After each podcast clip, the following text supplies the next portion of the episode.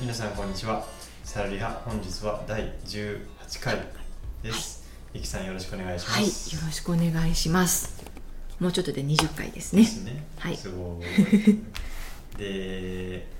前ね小胸筋ってやったじゃないですかはい、でちょっと今こう今まで何配信したっけって今見たら小胸筋いってるのに大胸筋がはい、はい、忘れてました忘ねれてました。ちょっとセットで行こうかなと思ってましたけどそうそうそう、なぜか忘れてました。というわけで今から急遽大はい胸筋を、取大ろうとい胸うこと筋で、行きたいと思います。お願いしまはい、す、はい大胸筋です。えっ、と、まあ、大胸筋っていうのは体の前側ですね。まあ、要はこう胸のところにある胸板、いわゆる胸板の筋肉になってきます。で、まあ、表層にあるね、すごいこう強い筋、強力な筋です。で、えーとまあ、これもですねあの、まあ、前々回やった僧帽筋と同じで3つに分かれるんですよ。はい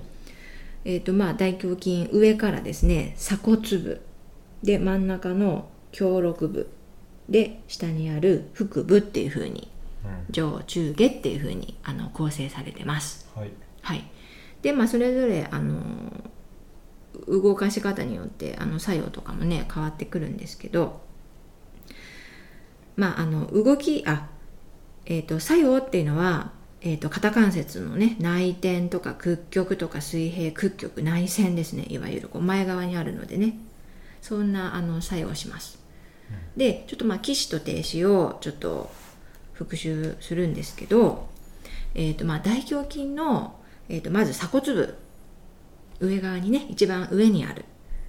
筋肉の起死は、えー、と鎖骨です鎖骨の内側、えー、と2分の1はい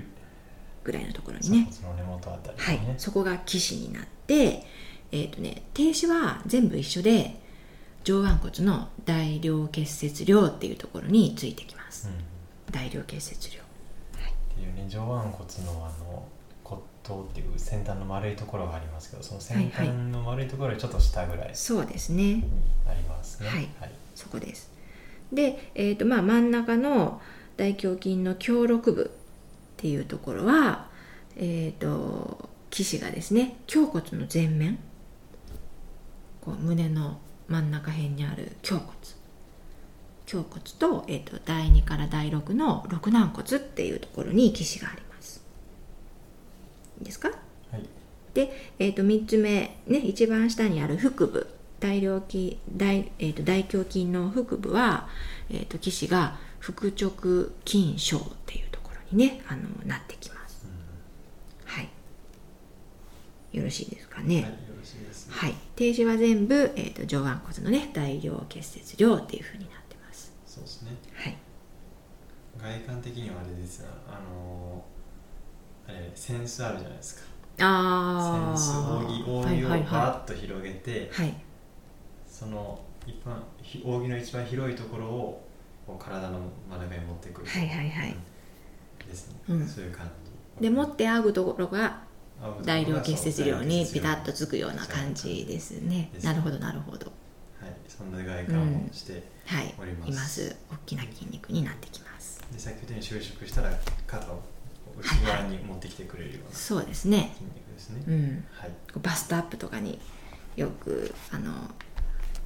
鍛える時にねですねあの大女量性筋が時々大や量ってますね大胸筋がね出てきますけどその筋肉になってですねますはい神経は何神経ははですねえっ、と内外側、えー、胸筋神経内側外側胸筋神経胸筋神経でなんですうね、ん、ちょっと覚えにくいですけど内側外側胸筋神経っていう風になってます、はい、頸椎の頸椎の5番目から五番目からえー、と胸椎の1番目ですねのところから出てるということですね、はい臨床的にそうね大胸筋何使うかな、まあ、脊損とか、まあ、その C5 麻痺って言ってあの三角筋の麻痺とか上腕二頭筋の麻痺があるような人でこう肩が上がらないでも大胸筋は使えるっていう人なんかは大胸筋を鍛えまくって、うんその肩のその三角筋っていう肩の周りの筋肉が弱くて肩上がらないんだけどその大胸筋を使ってなんとなくちょっとこう肩が上げれるっていうよううなんことがあるので、うんうんその代償目的で鍛えるようなことをしてみたりとか、あとは結構積損の患者さんなんかでめちゃくちゃこう鍛えますうね、ん、鍛えましたね私鍛えまもすね臨床やってた時で、すねうんこれがないとあれなんですよ意外とね食事があできそうないんですよね、そうそうそう食事そうそそううなんですよあのね特にあの C 頸頸髄あの損傷首の神経の、まあ、交通事故とかで損傷した人とかで、まあ、C そうだな、まあ、6とか7とか、うん肘までは動きますでもうん手首とか指は動きませんっていう人うんはこう動か、まあ、手動かないけどその肘とかをうまいこと使って手のひらでこうコップを両手でカチッと挟み込んで、うんうんうんうん挟み込んだコップをこうよいしょってこう上に持ってはいはいはい持ち上げてこう飲飲むむうんっていうようなことがあるんですけど、うんこれもだけど大胸筋その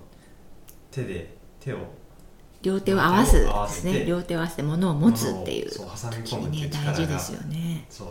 必要なんで大胸筋鍛えまくると結構うん脊髄損脊髄損傷の方なんかは食事動作ができるようになったり、うん結構その気胸動作とかできるようになってみたり、う何んかといいですよね。うん